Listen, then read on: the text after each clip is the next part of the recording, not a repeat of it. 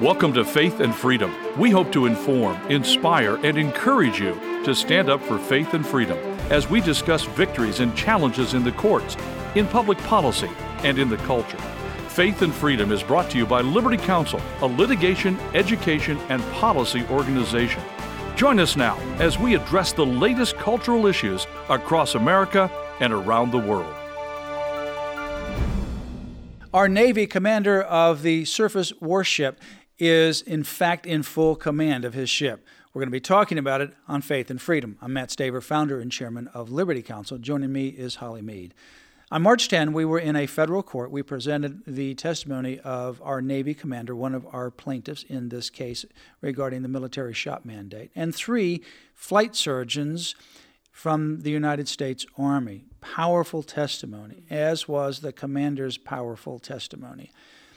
Now, there is a preliminary injunction in place by the federal judge, and the Department of Defense wanted the judge to set that aside so that they could continue to punish these individuals, particularly the Navy commander and also one of our other plaintiffs that has the preliminary injunction, Lieutenant Colonel in the United States Marines. The judge refused to do so. The DoD and the military branches presented no live witnesses. We presented four live witnesses on that day. But the interesting thing, and let me kind of give the background to this, is that up until February 2, February 3 time of 2022, there was uh, complete confidence in this Navy commander's ability to lead this uh, ship, which is a surface warship, uh, warfare ship. What happened on February 2 and February 3? February 2 evening, Judge Merryday issued a temporary restraining order on behalf of the Navy commander and a lieutenant colonel in the Marines. And it was because on February 2, the lieutenant colonel was going to be disciplined, placed in the officer disciplinary notebook because her appeal for religious exemption was denied. And the commander on the next day was going to meet with the commodore at 10 o'clock or so and be removed from command because his religious exemption request had been denied. The injunction came in and said that uh, the military had violated the Religious Freedom Restoration Act and that they could have no adverse action taken against them because of their vaccination status. The judge then set another hearing ten, uh, a week later. We returned to hearing about a week later. And let me just say, Mat, that the extent that the Department of Defense goes to in this case to blatantly give false statement in order to punish these plaintiffs, these these stellar military service personnel is shocking. It's shocking. It's so shocking. here's the first misrepresentation, lie if you will. And I'll get to the one that we addressed during the hearing on March 10. Mm-hmm. The first one was everything was fine until February 2 3. When he met with the commander, the Commodore, when the Commodore met with the commander on February 3, he was intending to remove him from command because he did not have the COVID shot. He could not do so because of the court order. He was furious. He said, Next time uh, that I see you, I will remove you from command, thinking that this was only going to be in existence for about a week or 10 days at most, and then he was going to deal with this, remove him from command because he didn't get the COVID shot. So he filed a declaration under oath in court in preparation for our hearing the following week. The following week, it was going to be whether or not this temporary restraining order would be extended for preliminary injunction and be in effect through the duration of the case. And let me just add the reason he hadn't gotten the COVID shot is because of religious exemption. Exactly. There are people with medical exemptions that are uh, serving that are allowed to serve without getting the shot. That's right. And his religious exemption is based upon the fact that these are associated with aborted fetal cells and that he doesn't want to have his body defiled by injecting this uh, into his body. Right. But that was denied. It was um, assumed that his sincerity uh, belief was sincere and that it burdened his, his sincerely held religious beliefs, but they denied him. The only alternative was remove you from command even though he's very healthy, fit, young, and already had COVID. And it takes amazing qualifications to command a warship. Yeah, yeah and he is, he's one of the few uh, Navy uh, warship commanders that are nuclear certified. Right. He's nuclear trained. So just before the hearing, uh, the Commodore issued a declaration under oath saying, I've lost confidence in him because he refuses to take the COVID shot.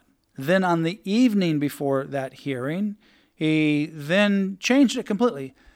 I have not lost confidence in him because he refused to take the COVID shot. He knew that that was not a good thing to say, mm-hmm. but that's the truth.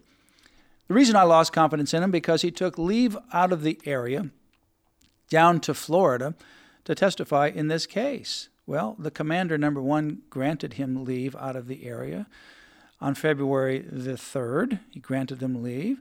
On the next uh, Monday, there was a communication confirming the leave. On Tuesday morning, he got the risk management assessment, which they have to file when they go out of area, outside of your home, basically. And they have to present that, and he already had that on Tuesday. So he was all uh, aware of that, and it was all approved. So the commander lied, or the Commodore lied. First of all, said the truth. I lost confidence because you didn't take the vaccine when your religious exemption was denied. Oh, that's not the reason why. It's because you left the area and uh, I did not know about it. No, you did know about it. That was the first misrepresentation. Back to back, you can compare the two declarations, and, two of them can't be uh, true. One of them is false. Both of these are done under oath. One of them is false. You can't argue any more beyond that. And the Commodore never came to court to testify. Commodore refuses right? to come to court. They hmm. refuse to produce the Commodore. And so then we're in hearing, and just before we go to the hearing, the uh, Department of Defense and this Commodore said, "I've lost confidence in him. I, I, because he's at the helm, I cannot deploy this ship. The ship is essentially sidelined. It's going to have to stay in port. It can't be operable because I can't send out a ship with somebody I've not had confidence in, and so therefore the ship cannot be sent out to sea and cannot be deployed. That's what they filed in court. So this is what the commander, our commander, testified. We asked him, Is that true? No, it's not. Where were you? Where were you when they put this declaration, sworn under oath, that your ship is essentially sidelined? He said, Well, I was out to sea. I was commanding my warship on a two week underway period conducting training exercises. Yeah. He I, was on his ship. exactly. He continued, The past two week uh, underway, we were specifically doing engineering training and certifications to make sure we knew how to do engineering evolutions, drills, and combat main surface fire. We did all of that successfully. We finished that actually a day early over that two week period, and we were moving very well in accordance with uh, of, of, the assessment uh, that was uh, on board, or they had people on board to do the uh, evaluation, and they said everything was fine. The ship was ready. It went well. They were impressed that not only did you finish a day early, but you actually added additional tests that were not necessary for that particular round right. of uh, testing and training. And this ship was out to sea during this time. It was not docked. Yeah, he says most ships, and this is from the assessor's point of view that I got, don't always finish that on time. My ship celebrated that victory for getting through our engineering drills and certifications that we were required to complete in that window. He also testified that his vaccination status had no effect on the ship's training qualifications. So here they say they file a declaration under oath, under penalty of perjury, that the ship cannot be deployed, can't be sent out. It is inoperable. It has to stay in port. They cannot let that ship operate under the command of this commander because the Commodore, quote, lost confidence, close quote, in the commander. Not true. That was false. Right. So, Holly, twice they lied under oath. Once they said the truth, they filed three declarations. He's mm-hmm. filed three declarations. Only one of them's true. This is our Department. I lost Defense. confidence because he won't get the shot after his vaccination status was denied. This is our Department of Defense, Mat. I know. Oh no, I really didn't lose confidence because of that. It's because um, he went down to Florida to testify, and he already knew about that. He knew the truth was it. coming out. then, uh, well, the ship is basically sidelined well, no, it's not sidelined. In fact, at the time, I mean, it's unbelievable. At the time, he was out to sea for two weeks. The assessment was perfect. He actually finished his drills a day early. Mm-hmm. They actually added additional tests and training.